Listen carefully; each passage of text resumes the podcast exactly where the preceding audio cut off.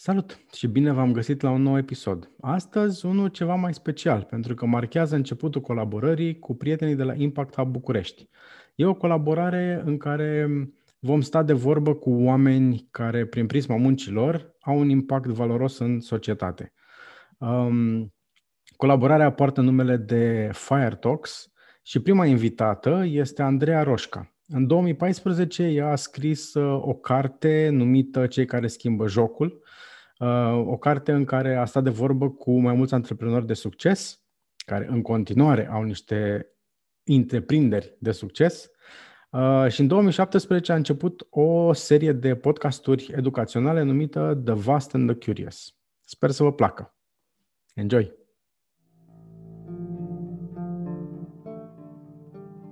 și împreună cu prietenii și colegii de la Hub să discutăm despre impact. Dacă toți suntem la Impact Hub, despre ce să vorbim altceva. Impact. Exact. Okay. um, a fost o călătorie foarte interesantă uh, deschiderea paginii tale de web uh, în care m-am uitat la despre mine, nu știu ce ai scris pe acolo. Bun sau rău. Um, știu că în momentul în care am început eu cu conversații cu rost, um, eu, cum știți, sunt concentrat pe sportivi, exploratori, ocazional oameni din business, din alte zone care mi se pare interesant cu o poveste faină de spus, de exemplu. Da, um, și mi-a plăcut foarte mișto că începe, stai așa cum am notat, uh, spui despre tine că ești un explorator. Am zis, perfect. Da, da, da, eu asta sunt, da, și asta are și bune și mai puțin bune ca orice lucru, da. Na, un explorator în căutarea de oameni, decizii, lecții, eșecuri, dileme, experiența pe care sunt clădite întreprinderile remarcabile, vreau, businessurile. Da. Și mi s-a părut foarte f- interesant. Da. Uh, Mie nu-mi place cuvântul business de foarte tare și de aceea uh-huh. încerc să-l ocolesc de câte ori pot, de aia se numesc întreprinderi. Întreprindere Plus că nu tot business-uri, adică poate să fie și non-guvernamental și alt gen de întreprindere. Uh-huh. Fair point. Mm. Ok. Uh, ce înseamnă pentru tine că ești un explorator, în afară de ce am găsit mm. eu scris acolo pe site? Uh, înseamnă... Păi, înseamnă ce înseamnă pentru orice explorator, și anume că și de-aia spun că vine și cu bune și cu rele. Uh, și anume că eu am o curiozitate foarte mare care merge în multe direcții. Și uh, ăsta e un lucru, pe mine mă fascinează tot felul de, de idei, de oameni, de lucruri, cărți, uh, nu sunt întotdeauna legate între ele, nu sunt neapărat pe același făgaș. Și atunci există uh, riscul să mă risipesc în foarte multe lucruri și să fac, cum s-ar spune, câte un pas într-o mie de direcții, în loc să-mi pun pașii unul lângă celălalt ca să mă duc undeva.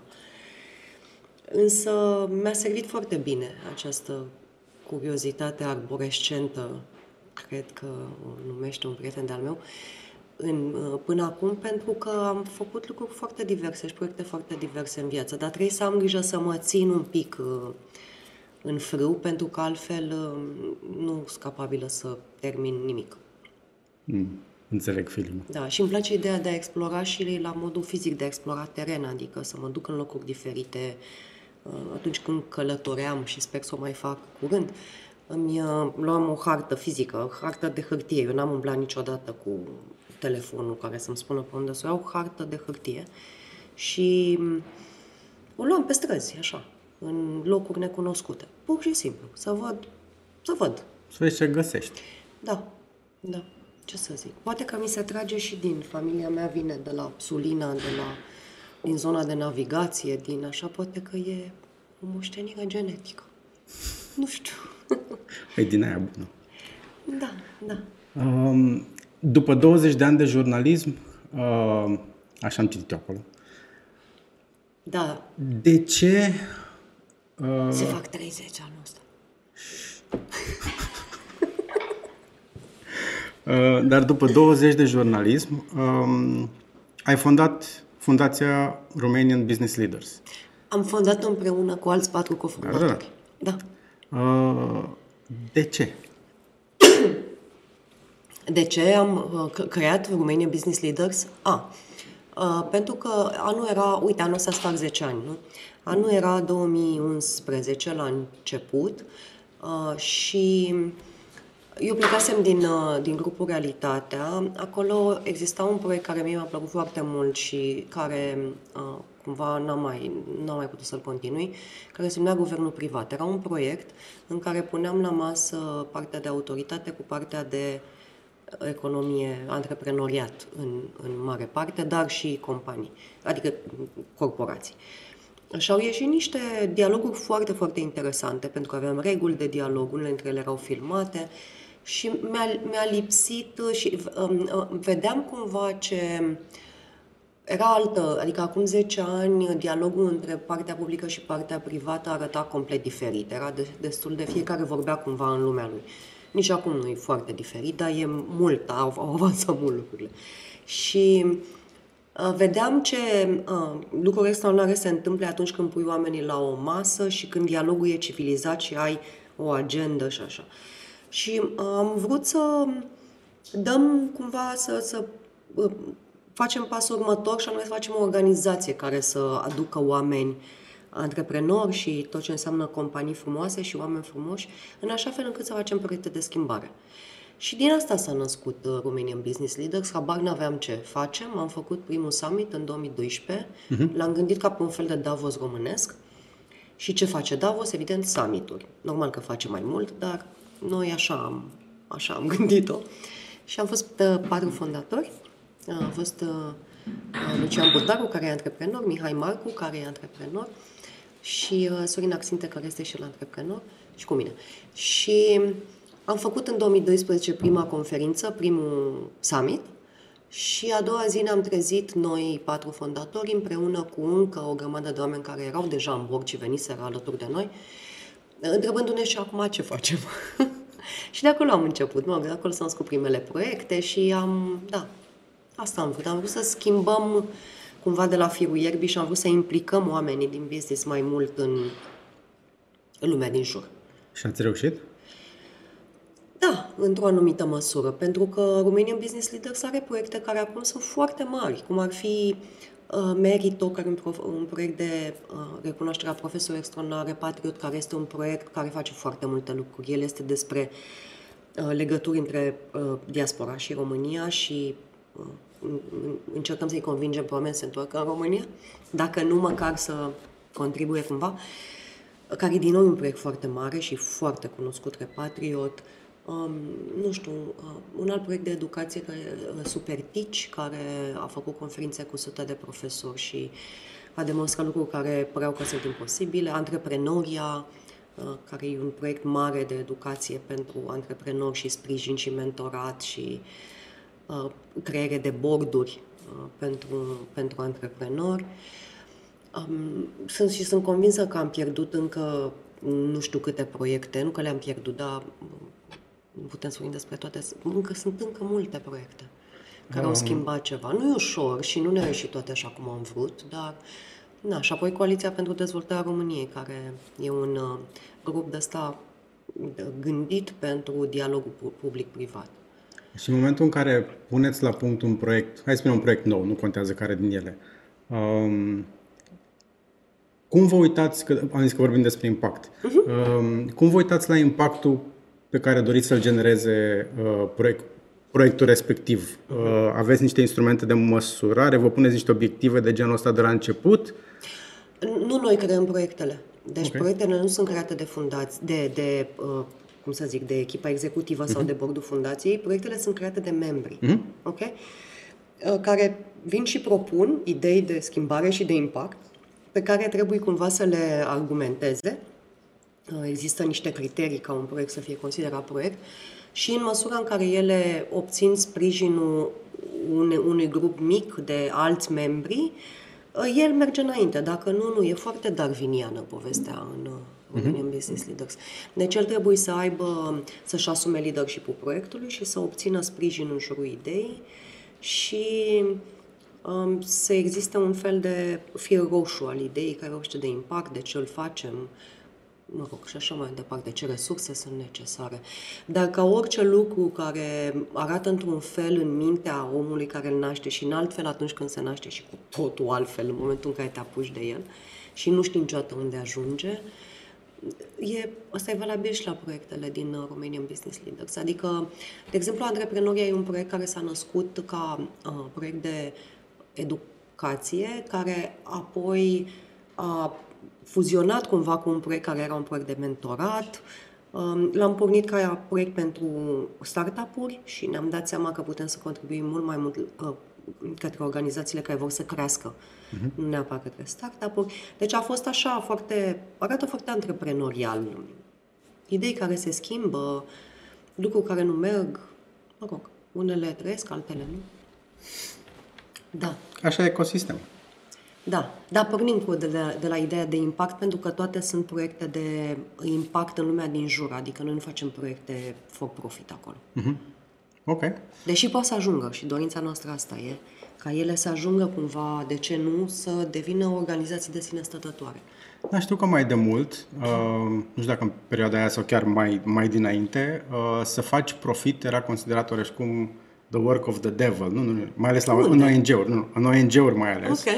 Uh, cum adică să generăm noi profit? Pe noi ne interesează impact, da. uh, mergem către donatori în staff. Între timp, s-au schimbat foarte mult lucrurile, pentru că unul la mână au dispărut și din donatori, care mulți erau din afară, și au zis, da. păi trebuie să vă descurcați și singuri, oameni buni, să fiți da.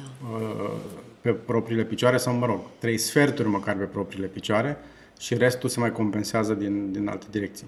Uh, dar da, din fericire s-a schimbat un pic optica pe subiectul ăsta. Da, aici e, cred, cred că e un lucru ciudat, pentru că nu poți să faci să ai impact dacă nu ai resurse ca să faci, ca să creezi impact. Impactul nu se creează sau mă, impactul pe care îl poți crea numai din voluntariat, adică atunci când ne folosim noi pe noi timp, resurse și așa mai departe și bunăvoință, este foarte mic în comparație cu impactul pe care îl poți crea când ai și resurse materiale. Asta înseamnă inclusiv bani. Când ele vin împreună, chiar poți să muți munții. Uh, dar, pe de altă parte, mie întotdeauna mi s-a părut foarte ciudată această atitudine care spune profitul este complet în neregulă, dar ce să vezi, mergem să cerem bani exact la companiile care fac profit. Bineînțeles. Și cred că asta e foarte dăunător pentru tine care se simte. Adică e un fel de a îl face pe la care face bani și pentru că banii sunt, cum să zic, sunt rezultatul valorii pe care o creezi cumva. Îl faci să simtă prost prin atitudine, dar te duci la el și ceri bani. Da, cu, cu un fel de a spune mm, și așa e prea mult sau o companie nu sunt ceva foarte în regulă sau ar trebui să-mi dai și mie din ei. Uh-huh. Și asta nu funcționează în general și eu mă bucur că se schimbă. Mă bucur că se schimbă pentru că dacă atitudinea asta nu se schimbă, nu vorbim aceeași limbă. Și asta e unul din motivele pentru, ONG-uri, pentru care organizațiile non-guvernamentale românești sunt subfinanțate. Și nu, nu-și pot atinge misiunea, nu-și pot urmări misiunea. Mă rog. Um, după câțiva ani, ai publicat Cei care schimbă jocul și în același an, din ce am înțeles eu, a apărut și Effectuation, la da. pachet cumva. Uh, da, ele s-au născut unul din altul. Am, uh, Cei care schimbă jocul este o carte scrisă împreună cu Mona Dărțu. Uh-huh. Uh, și despre ce este? Eu mi-am notat aici, dar... Cei care schimbă jocul? Da. Wow. Uh, e o carte care conține uh, drumul călătoria a șapte mari uh, companii antreprenoriale uh, și cred că sunt uh, șapte, cred că sunt zece antreprenori, dar șapte organizații mari din România și chiar râdeam cu Mona că ne bucurăm foarte tare că ele astăzi sunt pe aceeași poziție de top pe care erau și când am vorbit noi cu ei, deci se pare că am cumva am avut bună bună când am ales, pentru că am ales după niște criterii și uh, vorbim în carte despre parcursul Bitdefender, Mob Expert, City Grill, Medlife, Dedeman, Betty Ice uh-huh. și cred că am uh, cred și că Fan Courier. Așa. Și Fan Courier, da?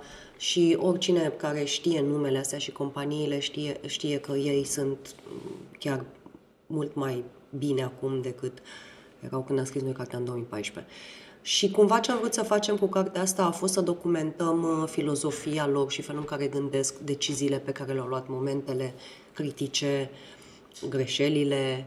Adică să mergem puțin dincolo de tot ceea ce era prezent la momentul ăla în media, uh, unde erau lucruri destul de uh, de suprafață, că nici n-ai cum să intri în detalii când faci totuși media și să le, sau nu. să le documentați cu ce scop?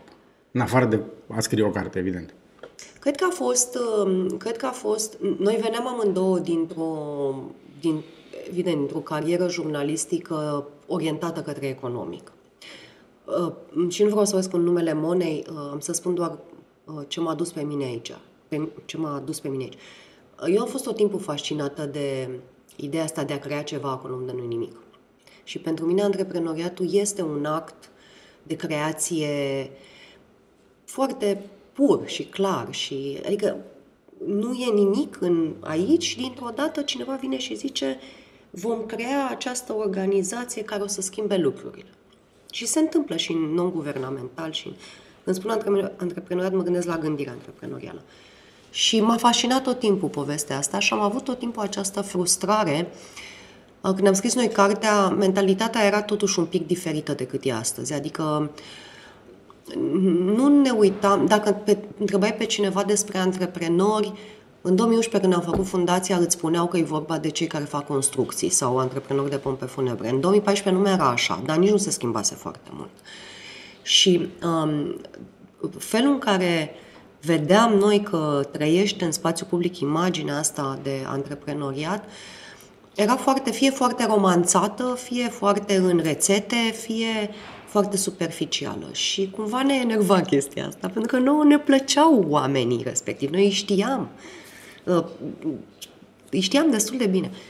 Și am vrut cumva să spunem altceva. Am vrut să am vrut să vorbim despre cum arată de fapt oamenii ăștia, cum gândesc, cum iau decizii, cum arată să construiești o companie precum Dedeman, de care multă lume nici nu știa că e românească la momentul ăla, sau Betty Ice. Și speranța, documentând toate lucrurile astea, cum își iau deciziile, cum și-au construit companiile, cu bune, cu rele, cu eșecuri, da. cu toate cele, um, ați scris cartea asta da.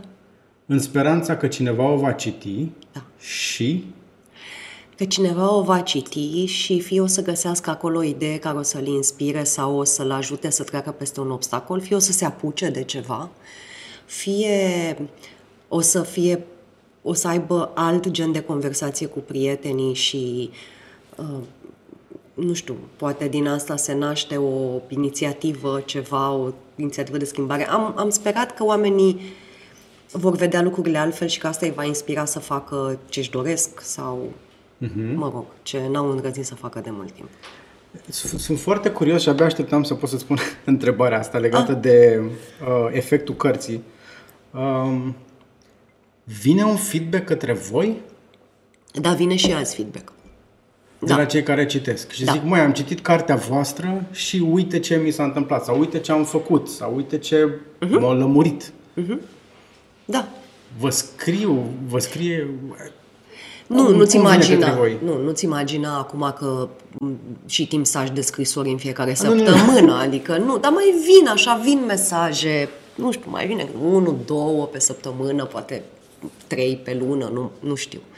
Dar vin mesaje de, de la oameni care uh, ne povestesc că, uite, chiar am primit acum, nu știu, câteva zile un mesaj de la un antreprenor care a construit o întreagă, cum să spun, o, arhite- o întreagă arhitectură de um, activități în jurul unei idei și care mi-a spus că, practic, el s-a apucat pentru că a citit cartea asta. Vorbesc foarte serios. Ce tare! Da, da. Uh, și uh, știi ce, știi ce cred că a făcut cartea? Deci ne scriu oameni care fie au găsit o idee care i-a, uh, i-a ajutat să rezolve o problemă, fie pur și simplu s-au apucat. Știi ce cred că a făcut cartea asta, printre altele? Cred că a um, normalizat un pic, cum să spun, a făcut mai prietenos drumul a făcut posibil drumul. Pentru că în momentul în care te uiți la de unde a plecat fan curier, da? Și, și îți spui, bă, dar stai puțin, că și eu am o mașină de asta amărâtă care a, Parcă cum aveau ei furia verde uh-huh. și eu am un apartament de bloc în care pot să mă apuc să încep cum au început ei când cărau saci de colo-colo să certau cu vecinii Și eu pot să găsesc trei parteneri în jurul meu pe care să-i rog să mă ajute. Adică, într-un fel, nu mai pare atât de neatins. Cum, știi? Te uiți Florin Talpeș, adică, serios, e o companie de aproape un miliard. Dar când citești că au început cu două computere, el și soția lui la masa din bucătărie, mm, nu mai sună aș- așa de grav. da. Și înțelegi parcursul, înțelegi deciziile și vezi că e că sunt oameni ca noi care n-au nimic special. Sunt oameni, au greșit, sunt vulnerabili. Da, și sunt oameni, în primul rând, din, din ce știu și eu din poveștile lor, nu știu chiar pe toți, dar pe marea majoritate știu, sunt oameni care nu au renunțat când au dat cu capul de toate greutățile care li s-au ridicat în cale. Și Da, cred că aia e da. una dintre principalele calități pe care eu le-am identificat în poveștile lor. Da, că așa nu e. s-au lăsat, pur și simplu. Au luat la palme până când s-au trezit și au făcut Da. lucrurile mai bine. Așa e, da. Da, Dar- e peste tot, la fiecare câte o poveste de genul ăsta. Da. Eram foarte curios de, de feedback-ul care îți vine după, după cărți. Um, Da. Effectuation, program de gândire antreprenorială despre povestea a șapte mari companii antreprenoriale românești. Um, program de gândire antreprenorială, cred că aia cu șapte mari companii, nu știu de unde L-am luat e. de dincolo. Ah, ok.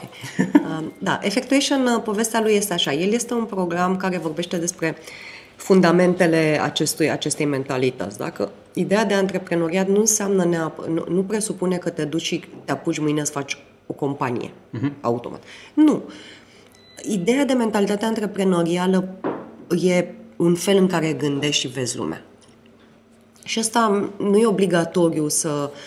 Poți să-l folosești în multe locuri. Poți să-l folosești în organizație, poți să-l folosești în non-profit, poți să-l folosești în proiecte uh, pe care le începi acolo unde lucrezi. Mă, rog, deci poate fi folosit în felul în care vorbești cu părinții la grădința copilului tău ca să creați nu știu ce program. Și atunci, uh, și, și el are niște, sunt niște principii. Și noi am dat de ele pe măsură ce documentam cartea.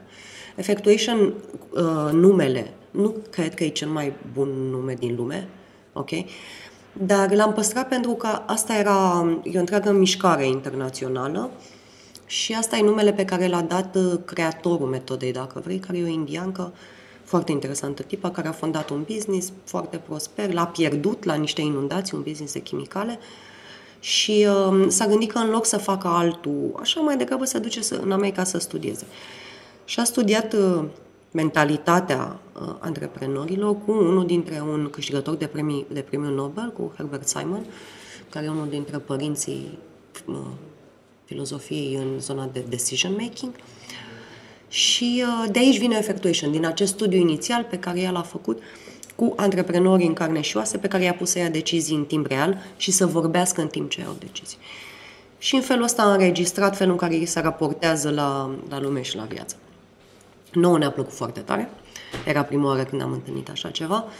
Și am lucrat câteva luni de zile cu partenerul uh, Sarei, Sa- Saras o cheamă, s- lui Saras, cu... Uh, vai, ce lapsus am. Mă rog, deci partenerul e un profesor american care pe vremea aia preda la IMD, la Lausanne, și uh, am uh, creat cum ar fi programul românesc, cu aceleași principii, am pus studii de caz, am vorbit cu el despre cum să-l facem și ăsta e efectul. Și el s-a născut în procesul de documentare a cărții. Care e un, un program la care participă antreprenori wannabe, antreprenori care deja au un business. Au fost și și. Și am făcut câteva sesiuni și uh, cu echipe din companii, din corporații. Ok. A fost foarte fain, e complet diferit. Da, deci am făcut și oameni care vor să se apuce și oameni care simt că sunt cumva blocați într-o anumită zonă și nu știu ce să facă. Da. Un program um, stand-alone, două zile, trei zile sau e în etape? Două dezvoltă- zile. E un două program zile. de două zile pe care um, l-am făcut, uh, mă ocup cu Mona împreună, acum îl fac singură, dar uh, față în față. Pentru că el are multe studii de caz și mult lucru de echipă. Am, n-am, n-am găsit o modalitate în- interesantă și care să aducă valoare, în care să-l, să-l transfer în online. Nu-i vorba că nici nu m-am străduit foarte tare, pentru că eu cred foarte tare în interacțiunea față în față și am așteptat să, da, să putem să-l facem din nou live. Hmm. Abia aștept să poți să-i dai drumul din nou. Da, e foarte interesant, e foarte fun și oamenii au tot felul de aha-uri și de um, unul din marile ahau pe care le au este când despre risc și despre ideea că în loc să, să te gândești ce resurse ai nevoie ca să faci nu știu mare proiect, trebuie să pleci de la ideea care e riscul pe care îți poți permite să-l suporți. Și ăla, aia e limita în care acționezi. Și pentru oameni, de exemplu, ideea asta e o revelație. Hmm. Fair point. Uh-huh. Ce mă... Ce... Că m-a surprins. Um, ce nu m-am așteptat să aud neapărat când am vorbit prima dată, de ne-am cunoscut și noi da. online la o cafea da. virtuală, da, da, da. Um, e că există și situația în care atunci când alții, odată ce a venit pandemia și a lovit, au decis să uh, traducă ceea ce fac în online uh, și să se miște acolo pentru a-și continua business-ul, pentru a trăi, pentru a, a produce valoare în continuare, dar altfel. Există și oameni, în cazul ăsta, care da. decid să nu facă chestia asta. Uh-huh. Uh, pentru că nu consideră că aduce suficient de multă valoare uh, în a face lucrul ăsta online versus offline, față în față și mai bine aștept da. uh, până când mă rog, condițiile sunt propice. Da, nu știu dacă a fost cea mai bună decizie. Probabil că sunt foarte mulți oameni care o vor, uh, pot aduce argumente contrare sau pentru potrivit că aș fi putut să-l adaptez într-un fel. Um, dar asta a fost decizia mea, da. Da, pentru că mie mi-aduce foarte multă bucurie și energie interacțiunea cu oamenii. Eu de-aia fac programul ăsta. Îl fac pentru felul în care mă simt când sunt înconjurată de oameni care vin la curs și când lucrăm împreună și vorbim și dacă n-am asta și eu cred foarte tare că trebuie să facem lucrurile sigur că trebuie să facem lucrurile pe care trebuie să le facem, că trebuie să câștigăm bani, dar cred că dacă n-ai, dacă nu simți că ți aduce energie și nu ai dorința de a face lucrul ăla, mai bine o lași baltă. Adică nu, nu cred în lucruri făcute doar pentru că trebuie. Hmm. Um, The Vast and Curious a venit ca o continuare naturală, după carte, după Effectuation. De ce ai început de multe ori am spus The Fast and the Curious. Sau The Fast and the Furious. da, nu e, da, e acolo, e Sorin Axinteaxu a făcut, a făcut brandul. Eu m-am îndrăgostit de nume când l-am văzut, dar nu e întâmplător. Adică există o legătură cu The Fast and the Furious. Um, da. Asta e genul de... Știi cum e? E genul...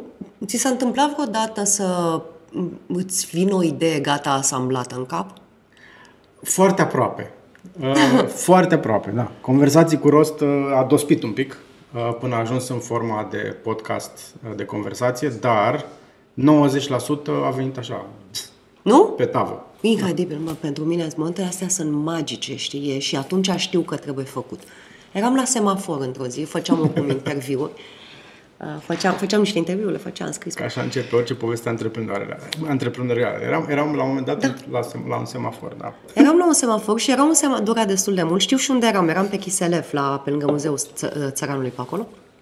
Și... Nu, Muzeul Satului, pardon. Și...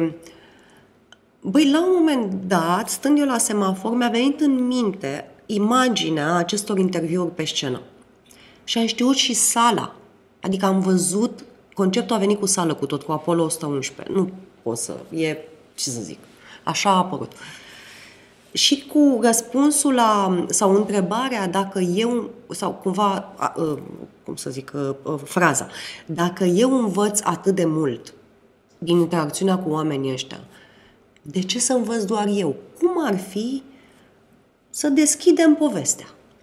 Și am știut sala și am știut că vreau să fie public în sală și am știut că vreau să le fac live și am știut și cum vreau să arate scena. Mă, am avut eu niște prostii în cap, că vreau cu niște litere, cu așa, dar știam că e o chestie minimalistă. Și așa a apărut uh, The Vast and the Curious. Mm, da. Aveai, aveai acces de la început la um, toți oamenii ăștia faini, care par intangibili oareși prima dată? Deloc. Nu. Sau, nici la uh, sală nu aveam acces, nici la... Adică nu e ca și cum că nu e sala mea. uh, nu aveam echipă de filmare, adică nu aveam nimic. Uh, știam cu cine vreau să încep uh, și uh, primul a fost Dragoș Petrescu, pentru că știam că Dragoș e, cum să zic, um, eu am să-i fiu tot timpul recunoscătoare că a acceptat povestea asta, pentru că eu nu știam ce fac. Eu nu mai făcusem interviu, adică făcusem interviu, vorbisem cu Dragoș, Dragoș e în carte, știam, dar nu mai pusesem niciodată oamenii pe scenă live. Deci nu știam să fac genul ăsta de show-uri. și Dragoș a zis de din prima. Și am să-i fiu tot timpul recunoscătoare că mi-a dat încrederea asta și că s-a așezat pe canapeaua lângă mine pe scenă și am putut să-l întreb orice. N-a avut nicio, nu mi-a cerut întrebări, nu, nimic. Nimic. Ba, mi-a, mi-a pus în brațe albumele lui personale să aleg fotografii pe care să le proiectăm în spate. Pe, pe... Aveam un ecran și proiectam diverse chestii. Mi-a pus albumele. Nu vrei să știi ce aș fi putut să iau de acolo. Deci, da. Dar nu, nu aveam. Adică Gheorghe Hagi, dar cine visa vreodată să-l intervieveze pe Gheorghe Hagi la început? Și mulți, mulți alții, Constantin Chiriac și cu Aneta, cred că un an de zile am spus să vină Anetei Bogdan de la Brandient și nu a venit. Și unii, a venit până la urmă, dar mi-a luat un an. Uh, și, nu știu, unii m-au refuzat, uh, adică nu e ca și cum. N-a fost așa că mi-a venit la semafor și a ieșit imediat. Care e povestea pe care le-ai spus-o? Adică se va întâmpla ce? De ce să fie ei acolo pe scenă, în fața unor oameni? Povestea pe care a spus-o proiectul și pe care evident eu le spuneam a ajutat foarte mult când am, când am început să am un pic de istorie, adică după primele două, trei era complet altceva. Povestea pe care o spune proiectul e... Ce am vrut noi să facem cu The Vast and the Curious a fost să... Cred că același lucru pe care am vrut să-l facem și cu cartea. Um, și anume să vorbim puțin despre oameni. Noi am invitat, de câte ori am invitat pe cineva pe scenă, eu am invitat acolo un om. Da? Nu businessului. Eu n-am invitat businessul lângă mine pe, pe scaunul ăla. Și ei știu, știau, și pentru că vorbeam înainte și pentru că mă, toată lumea acum cumva își asuma, dacă nu și asuma chestia asta, nu venea pe scenă. Ei știau că vorbim și despre lucruri personale. Uh-huh. Știau că am să-i întreb despre familie, despre copii, despre părinți, despre diverse. Unii intrau mai mult în joc, alții intră mai puțin în joc, dar um, asta a fost cum ar fi, cum să zic, înțelegerea între noi a fost întotdeauna asta, că e o conversație între oameni unde ai și vulnerabilitate, mai vii și cu chestii pe care le dă de gard. Și nu e ușor când știi că ai 150 de oameni în fața ta. Și cine erau oamenii ăștia care veneau? Adică se înscria oricine vroia să stea în public, vreau uh-huh, să mhm, zic. Uh-huh. Da. Da, vindeam bilete ca oricare alt spectacol. Da. Da, da, da. Și la un moment dat, uh, uh, și la un moment dat, uh, uh, veneau parte dintre cei care au fost pe scenă veneau după aia în sală. Asta mi s-a părut tot timpul foarte fanică. Mă uitam în sală și îl vedeam pe, de exemplu, Felix Pătrășcanu, care nu cred că a lipsit de la un eveniment. Mi s-a făcut Dragoș Roșca, la fel. Um, nu știu, și au mai fost. A fost și Iulian, cred că, Iulian Stanciu, la câteva. Și, da, la un moment dat am creat, că de asta spun că lucrurile se creează din pe măsură ce avansezi pe drum, știi? Și asta e unul din principiile de la Effectuation, că nu poți să ai uh, toate lucrurile făcute cum sunt într-un business plan, știi, de la început. Nu așa funcționează. Avansezi și îți apare surse, oameni, idei, adică ele se creează pe măsură ce, ce mergi. Și am creat la un moment dat această idee de abonament. Am făcut pentru trei episoade, că atât mai aveam dintr-un sezon și ce să vezi, le-am vândut pe toate. Adică am vândut o grămadă de abonamente.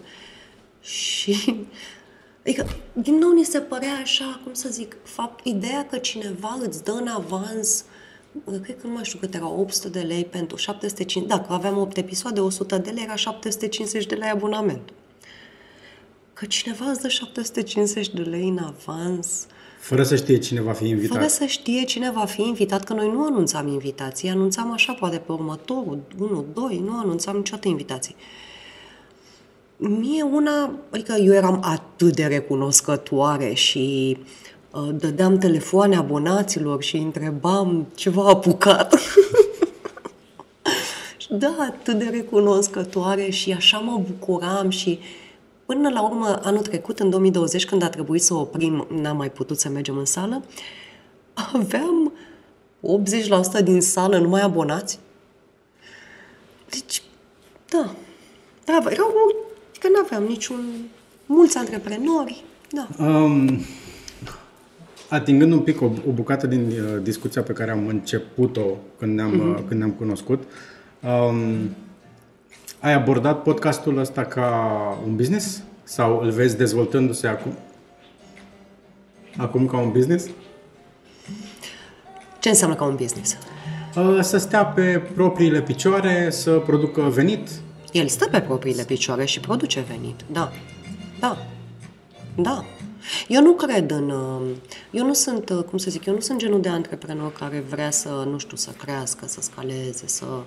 Tocmai pentru că cred că natura asta a mea de explorator mă, mă, mă face să vreau să fiu curioasă și să creativitate și altceva.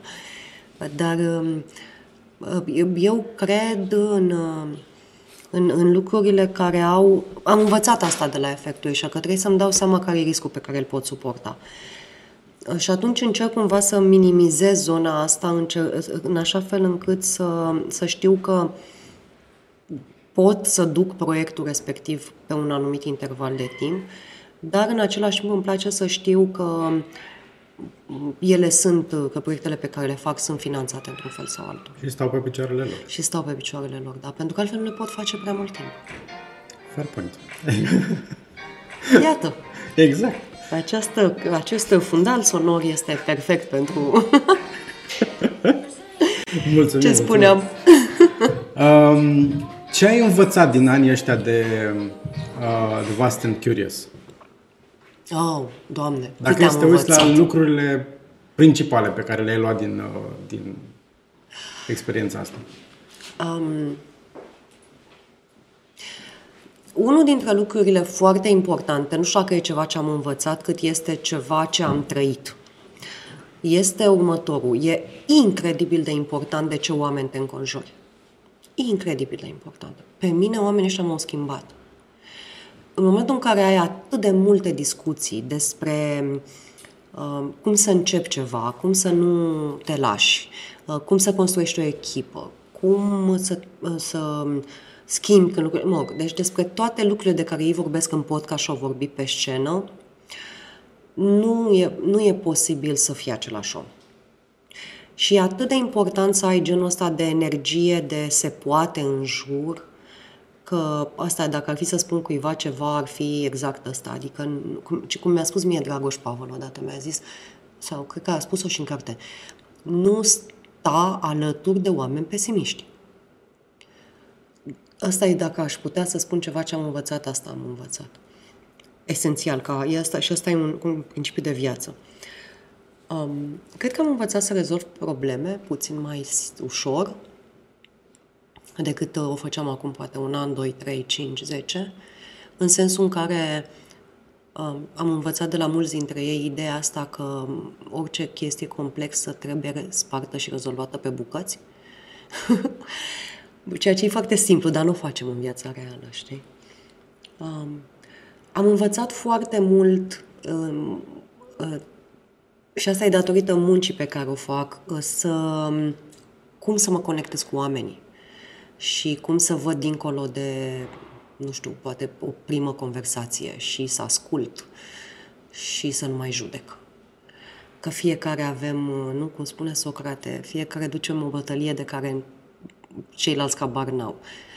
Și am învățat foarte multe lucruri. Mm, da. Am învățat că nu sunt ei, pentru că în momentul în care ești într-o lume de asta unde mă, sunt mulți bani. Știi?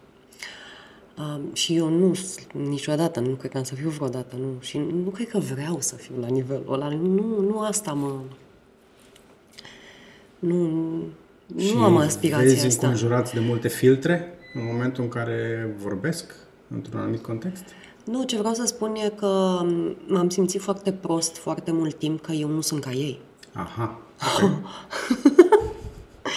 Și mi se părea că, adică eu de ce nu pot să construiesc și eu ceva, uite așa, de mare. Și înseamnă că nu sunt în stare. Și mi-a luat foarte mult timp și nu știu dacă sunt 100% vindecată de chestia asta. Te-a complexat chestia asta în discuțiile cu ei? Adesea. Nu, nu era complex. Era un soi de... Um, de... Îi priveai de jos cumva? Nu, nu, nu, nu, nu, nu. Dar era un, fol, un soi de reținere așa în a... Um, poate unor în a avea un punct de vedere. Mm-hmm. Ok. Um, poate un soi de, uneori un soi de... Um, Nesiguranță? Nu, că nu e nesiguranță, e... Um, le dădeam mai mult credit decât ar fi trebuit și nu, nu foloseam gândirea critică, pentru că nu e așa, eu zic acolo și eu sunt aici, deci mă cer că iau dreptate. Și mi-a luat foarte mult timp să văd în primul rând lucrurile astea, să lucrez cu ele și să pot să-mi creez un fel de a fi, pentru că mie îmi place munca asta. Dar nu pot face la 100% din ceea ce e posibil sau nu, nu pot da tot ce pot să dau dacă am această piatră în spate. Că, vezi, Doamne, știi? Și am muncit foarte mult la asta. A fost o lecție foarte importantă. M-am dat și eu cu capul de chestia asta, dar eram foarte curios da? cum... Da. Și? Nu știu dacă ți vindecat, nici eu. Dar uh, uitându-mă la, uh, la CV-ul, la lucrurile pe care oamenii cu care eu discut le-au făcut, uh-huh. uh, ce, uh, nu știu, moștenire, ca zic așa, uh, lasă în spatele lor, uh, mi se pare că sunt lucruri atât de mari și atât de importante și câteodată, cum spui tu, atât de imposibile, deși dacă le cauți la bani mărunți și la rădăcini, n-au plecat de undeva dintr-un castel, da. um, dar îți ia un pic de autodisciplină, un pic de da. a schimba unghiul din care vezi oamenii din fața ta, da. ca să poți să te raportezi la ei de la egal la egal, să poți să-i privești în ochi și să spui, ok, cum ai făcut?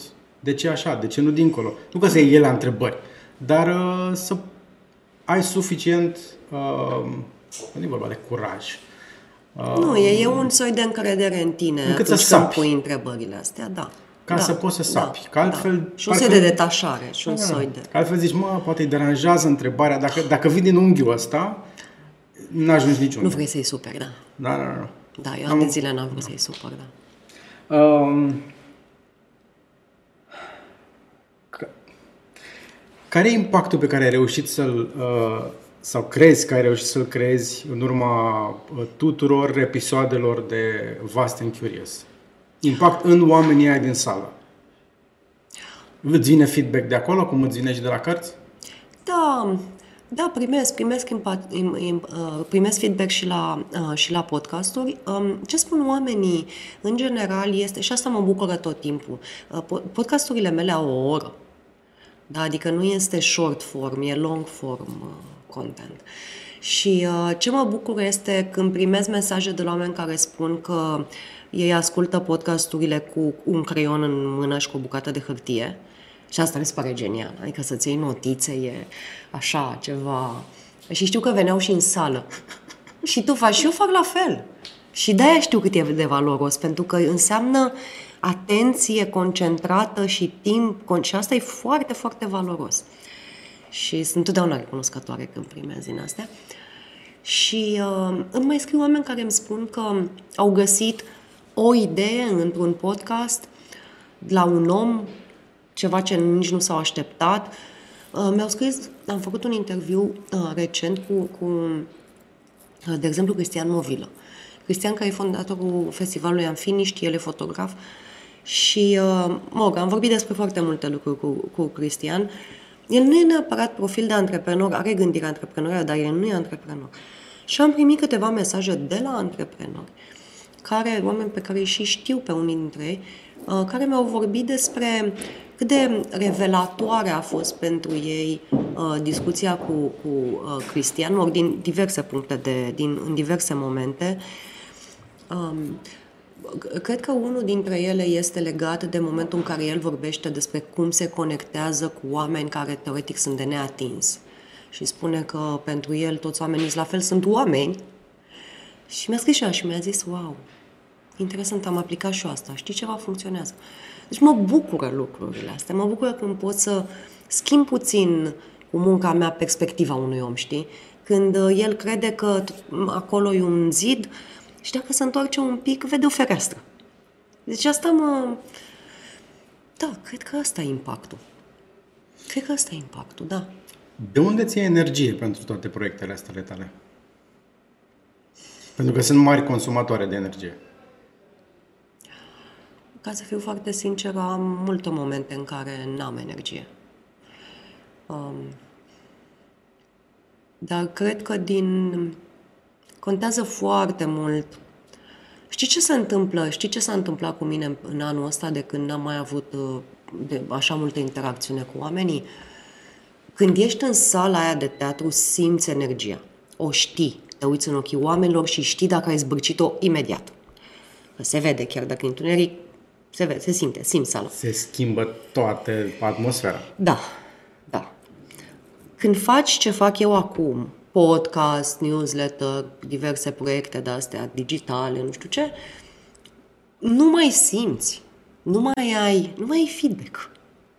Mai scrie cineva din când în când, mai pe Facebook, mai pe mail, mai, mă rog, mai un comentariu, mai dar nu mai ai feedback. Și pentru mine asta e... N-am știut asta despre mine, mi-am dat seama acum în anul ăsta că... Îți lipsește, nu? Îmi lipsește, numai că îmi lipsește foarte mult, dar nu... Uh, am nevoie de alte feluri în care să-mi umplu fântâna cu apă, energia, știi? Cam tot scot, făcând munca asta, tot scot apă din fântână, scot apă din fântână și mi-a luat foarte mult timp ca să găsesc un fel de a de, a, de a reumple fântâna pe care o făceam live cu oamenii. Și după aceea n-am mai avut oameni live. Și uh, am, am găsit un soi de echilibru, mi-am dat seama că am nevoie de perioade foarte lungi de liniște. În care să nu fac decât așa ce îmi vine mie să fac. Să ascult un alt podcast, să citesc nu știu ce carte, să mă plimb, să... Uh, pentru că altfel sunt uh, epuizată. Și evident, din discuțiile cu oamenii mai o energie. Când fac un podcast, e... Mă, da, mă... Da, izolarea asta propria bulă oareșcum, dacă nu ai oameni în jur, uh, mi se pare tău. foarte periculoasă, da.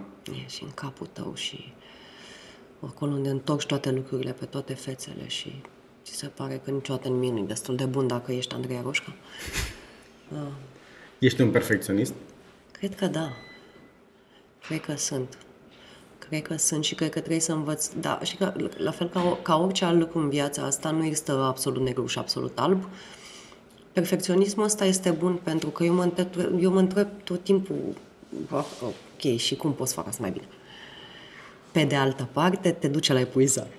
Adică niciodată nu ești mulțumit, fiecare să fie de munca ta și oricine ți-ar spune oricine, nu poți să te relaxezi, știi? Și astea se accentuează când ești singur în capul tău. O, da. E da. ori doi, ori trei, ori... Aha. Da. Uh, și cum se pupă chestia asta cu perfecționismul care pe de-o parte îți spune stai, nu-i da drumul încă la proiect, că nu e suficient de bun, mai pune floricică, mai pune o căpșună, mai nu știu ce, cu da. mantra uh, care apare peste tot în tot ceea ce faci, important e să începi. Dă-i drumul odată, după aia mai vezi tu cum uh, uh-huh. nu mai vezi tu. După aia îmbunătățești pe parcurs. Cum... Cum de nu apare un conflict major din astea două bucăți? Păi problema perfecționistului nu e să înceapă, e să termine. e să dea drumul la apă la proiect. mă, mă străduiesc, nu acum, ca să răspund uh, așa, uh, mă străduiesc, adică trebuie să-mi pun tot felul de limite de astea, de exemplu, mi se întâmplă uneori la podcasturi, uh, pentru că um, vreau să fie extraordinare așa, să um, editez chestii care uneori n-ar trebui editate, adică ajung într-o nebunie de asta de editat 0,5 secunde. Nu e cazul.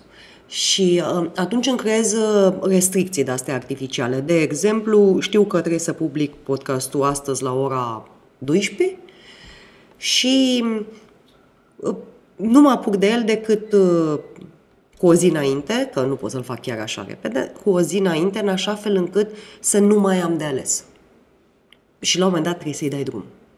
Dar încerc, adică, da, apoi îmi, îmi spun că filozofia în antreprenoriat este să lansezi când ești sigur 60%, că dacă ești 80% sigur e too late. Adică am tot felul de mantre de astea. pe care le-am învățat. Dar nu mi-e ușor. Nu mi-e ușor. Eu tind să, tind să bibilesc lucrurile până la ultima posibilă consecință și asta uneori e bine și altor nu e bine. Și nu pot să fac întotdeauna, nu știu să fac întotdeauna diferența între ele. Um, și ultima întrebare din partea mea, după care deschid uh, ușa sure, colegilor sure. din stânga. um, uitându-te înapoi la toate lucrurile astea pe care le-ai făcut, uh, de ce ești cea mai mândră? Oh. Hm. Cred că... Știi de ce cred că sunt mândră? Ei, mă simt bine cu mine, nu știu cum să zic. Cred că am făcut o treabă bună. Um, eu... Și e legată de a schimba poate numai un pic, un 0,00001% cultura și mentalitatea din jur apropo de ideea asta de antreprenoriat, de a face lucruri cu mâinile tale și de a avea încredere că poți și de a schimba, dacă ceva nu-ți place, pune mâna și schimbă, dacă îți dorești o companie, pune mâna și încearcă. Cred că de a, și asta are legătură și cu Romanian Business Leaders, are legătură și cu, și cu The Vast and the Curious, are legătură și cu cartea. Cred că de asta sunt. Adică mi-aș, mi-ar, mi-ar plăcea și aș fi mândră să știu că am contribuit la un mime de sutime de milionime de schimbarea felului în care oamenii se raportează la viața lor și la lumea din jur. Cam asta e. Așa să fie. Mulțumesc. Întrebări? Da. Te rog. Um, am, am câteva întrebări. De exemplu, ca la început, um, că um, pentru a începe o afacere sau o întreprindere, um, e nevoie să, să fii lider și să ai câțiva oameni care să te susțină sau ai nevoie de susținere. Și eram curios ce înseamnă pentru tine să fii lider. Ce înseamnă pentru mine să fii lider? Da. Um, acum n-aș asocia ideea asta cu de a fi lider cu că trebuie să fii lider ca să încep ceva. Mm. Dacă am spus asta, nu e Așa, ce vreau să exprim. Ok. Um, Aici, uh, pentru că eu nu studiez leadership-ul, dar sunt un mare fan al lui uh, Adrian Stanciu, care studiază, e mult mai bun ca mine în zona asta, um, aș spune că, și um, îmi, place, îmi place ce spune el despre leadership, spune că liderul este cel care cumva are grijă de binele comun. Orice ar fi să însemne binele comun.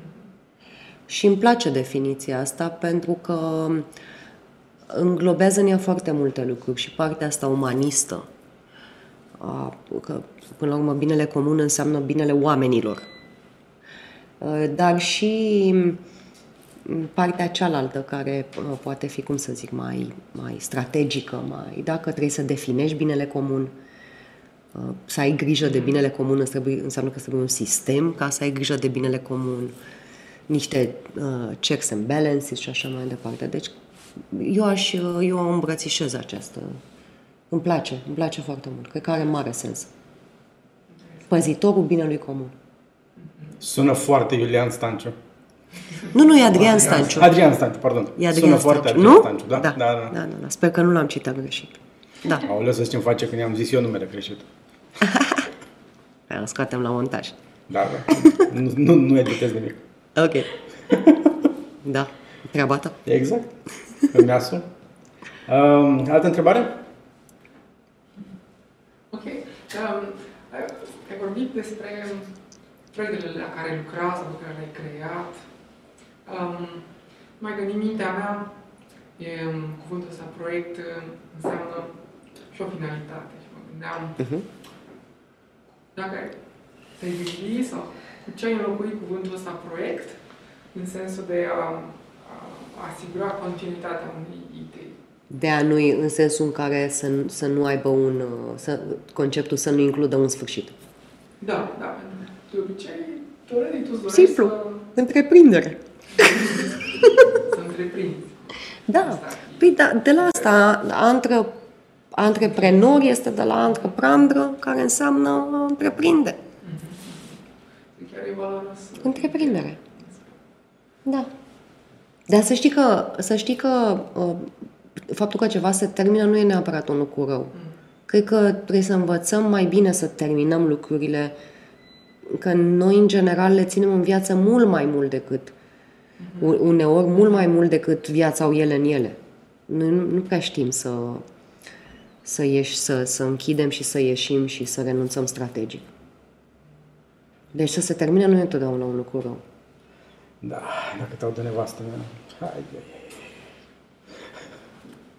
E un concept foarte interesant, l-am auzit recent, se numește Escalation of Commitment.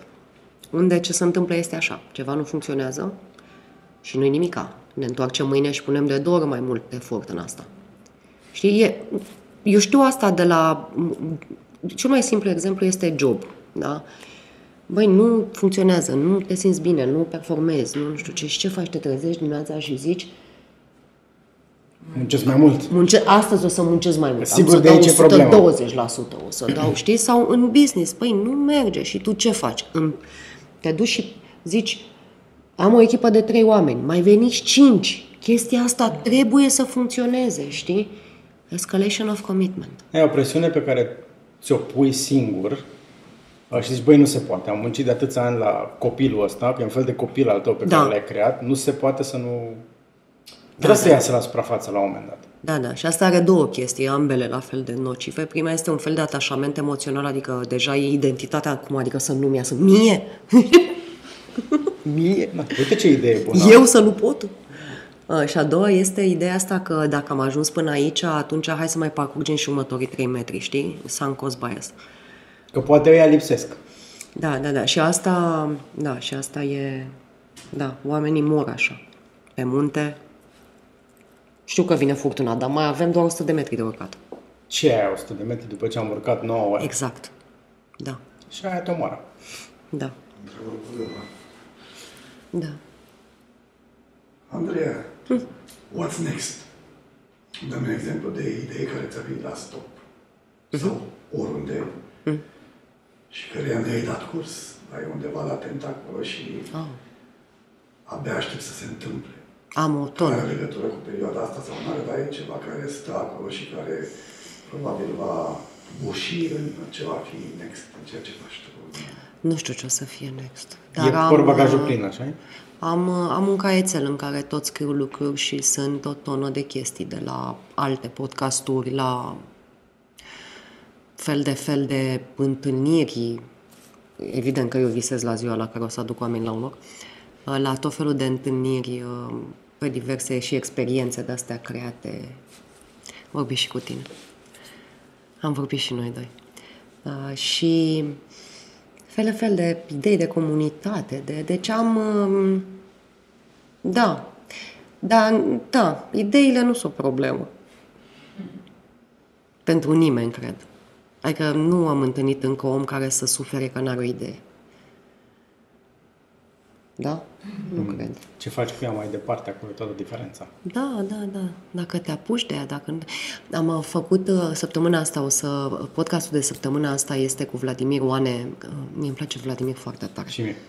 Și uh, unul, de- el, el spune uh, un lucru care cred că e foarte adevărat, și anume că motivația e creată în acțiune. Adică dacă ai motivație și nu acționezi, e o risipire enormă, știi? Dacă stai să-ți aștepți motivația ca să faci ceva, din nou e o, o risipire.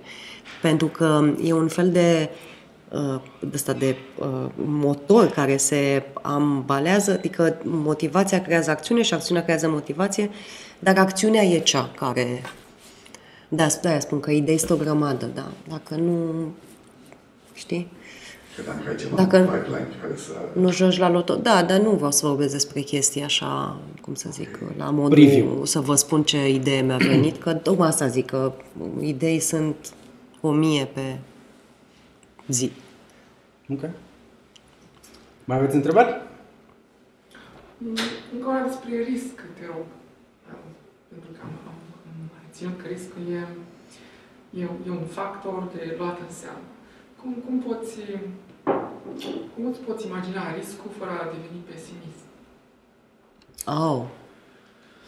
E, e ceva care să-l lași în spate și tu să continui, să le vii din când în când la idei? Sau e ceva real okay. care te lua ca Um, ok. Acum, cum să spun, aici sunt multe lucruri de vorbit. Um, pesimismul este lipsa de încredere în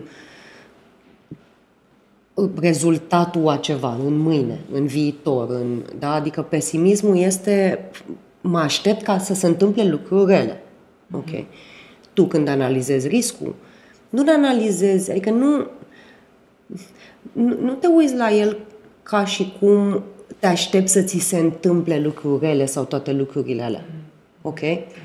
Ci le analizezi ca să-ți dai seama dacă în cazul în care cel mai rău scenariu posibil se întâmplă, îți frângi gâtul sau nu. Ok? Deci nu-l analizezi ca să te deprimi. Că dacă l analizezi ca să te deprimi, nu te mai apuci de nimic. Ci cu scopul de a înțelege dacă poți să-ți asumi, cum să-l minimizezi, poate există un drum pe care, dacă o apuci, nu e așa de mare riscul, ca să vezi ce, uh, orice business plan are zona aia de, cum se numește, de uh, și SWOT și contingencies și diverse, da. Dar uh, uh, ideea e că în momentul în care a, și depinde ce înseamnă să analizezi riscul, da? Când spui simplu, care este cel mai rău lucru care se poate întâmpla, da? Ce riscăm noi aici? Odată că îți dai seama dacă le poți duce sau nu și mai e ceva, e posibil să-ți apară erori de judecată pe care tu le faci în planul tău, care în felul ăsta ies la iveală. Ok? Și atunci nu e ca să de deprimi, e ca să spui, vai, dar mulțumesc frumos. Băi, dacă nu, deci dacă nu ne gândeam la riscuri, uh-huh. păi cădeam cu capul în cea mai mare gaură, care era evidentă. Adică, știi? Da, nu te uiți la riscuri ca să te deprimi. Nici nu, nu la ce să te aștepți, ci uh, ce se poate întâmpla. Dar nu neapărat. Eu nu, nu e o regulă, dar ce știi este că dacă cel mai rău scenariu posibil se întâmplă, trăi, ă, poți să trăiești să mai lupți încă o zi, cum s-a spune, că nu te omoară. Că, știi, dacă îți frângi gâtul, toată orice plan e inutil. E, na. Tot optimismul e aiurea, știi? Optimism realist. Asta e analizat riscuri. Optimism realist. Mi-am adus aminte acum, când ai spus de chestia asta, de un citat uh, din Mike Tyson, din uh-huh. boxer. Everybody has a plan until I punch them in the face. așa, așa e și în business. Plan over. da, da. E echivalentul în antreprenoriat este uh, niciun, uh, niciun business plan nu supraviețuiește întâlnirii cu clienții.